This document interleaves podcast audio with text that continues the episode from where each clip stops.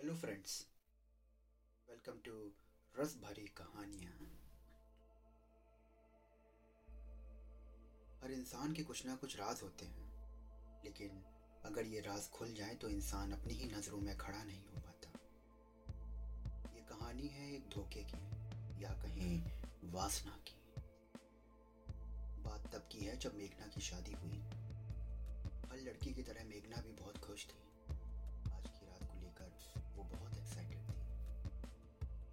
मेघना की फैमिली काफ़ी स्ट्रिक्ट थी, जिसकी वजह से वो कभी बॉयफ्रेंड ना बना पाई। उसने आज तक खुद से ही खुद को शांत किया था। वो दुल्हन की सेज पर बैठी सपनों में खोई हुई थी। तभी उसका पति राहुल कमरे में आया। वो बिस्तर में कुछ और सिमट गई।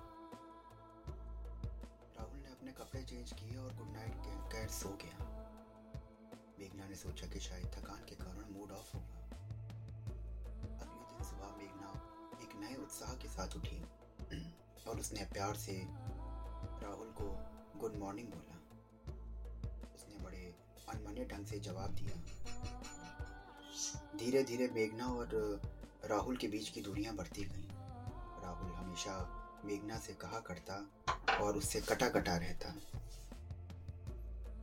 एक दिन राहुल ऑफ़िस के लिए तैयार हो रहा था। तभी अचानक मेघना पी- पीछे से आई और उसने उसे हक कर लिया। राहुल चिल्ला कर बोला, ये क्या बदतमीजी है? मुझसे दूर रहा करो। मेघना परेशान थी। इधर उसकी मैरिड लाइफ में आग लगी थी और दूसरी तरफ़ शरीर की आग उसे पागल बना रही वो काम वासना की भट्टी में तप रही थी। शादी की भाग दौड़ और मेहमानों की भीड़ की वजह से वो पिछले काफ़ी समय से खुद को शांत नहीं कर में गई और खुद को शीशे में देखा। उसने अपने पूरे शरीर पे हाथ फिराया। और एक एक करके अपने सारे कपड़े उतार दिए। उसका दूधिया बदन एक हीरे की तरह शीशे में चमक रहा था। उसने शावर ऑन किया और खड़ी हो गई उसके नीचे।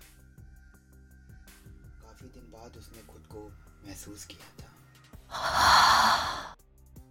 उसके बदन की गर्मी से पूरे बाथरूम में एक अलग वातावरण बन गया था। कुछ देर बाद उसका बाँध टूटा और वो शांत हो गई।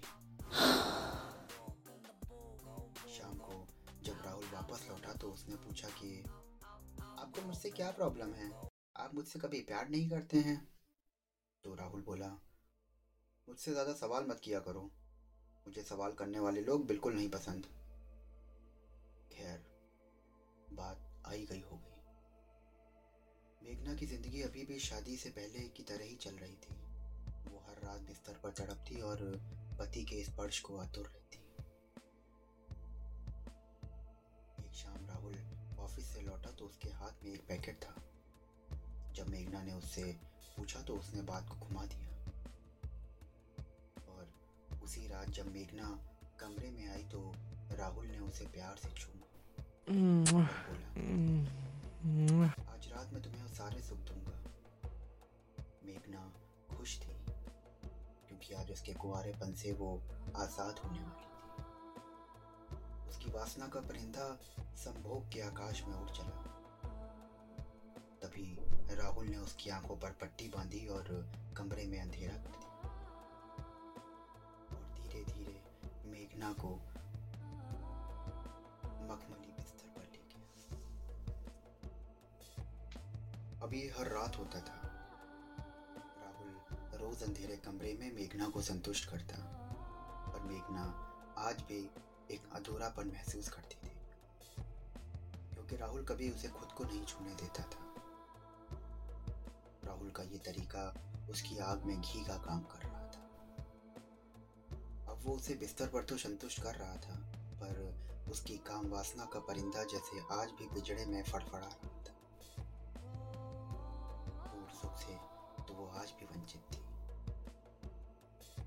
और तभी उसकी ज़िंदगी में एक नई किरदार ने एंट्री ली, और वो था नितेश। नितेश राहुल का फैमिली फ्रेंड था। वो शादीशुदा नहीं था, पर पति के साथ असफल शारीरिक संबंधों ने मेघना को उसकी ओर आकर्षित किया। फ़ाइल के सिलसिले में घर आया और उसने मेघना से कहा कि और राहुल ने एक फ़ाइल मांगी है। देखो शायद तुम्हारे कमरे में हो कि वो मुझे दे दो, मुझे अर्जेंट ऑफ़िस लेके पहुँचना है। मेघना ने उसे फ़ाइल दी और अचानक उसका हाथ उससे टकराया। नितेश की इस छुअन ने मेघना की उबलती आग को ज्वाला बना दिया था। प्यासी मेघना नितेश से ज़्यादा दिन दूरी बर्दाश्त न कर पा रही थी। एक दिन मेघना राहुल की अलमारी साफ़ कर रही थी कि तभी उसकी नज़र उस पैकेट पर पड़ी जिस पे उसने राहुल के हाथ में देखा था। उसने उसे खोला तो उसकी आँखें फटी की फटी रह गई। उसके अंदर डिल्डो था। उसने उसकी पूरी अलमारी चेक की तो उसे कई सारी ब्रा और पेंटी दिखाई पड़ी। कि कुछ तो गड़बड़ है। उसके दिमाग में एक आइडिया आया और उसने बाथरूम की कुंडी तोड़ दी। अगले दिन जब राहुल नहाने गया तो वो अचानक से बाथरूम में घुस गई। उसे देख राहुल चौक गया और वो पूरा निर्वस्त था। और राहुल एक लड़की था। मेघना ये सब देखकर चौंक गई। पाँव के नीचे से ज़मीन खिसक चुकी थी कि उसके शरीर और उसके पति का शरीर तो एक जैसा है। उसने उससे कहा कि वो किसी को ये बात ना बताए। राहुल ने उसे बताया कि कैसे जब वो गाँव में था और छोटे बचपन में गाँव में लड़कियों को मार दिया जाता था, तब उसकी माँ ने उसे लड़का बनाकर बचाया।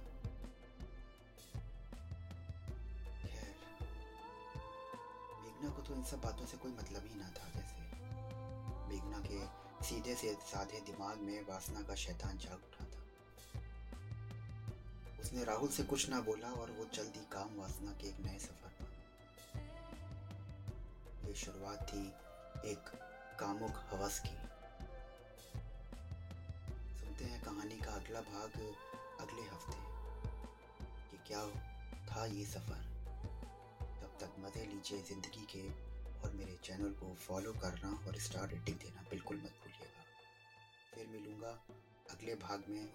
आपके साथ तब तक के लिए गुड बाय।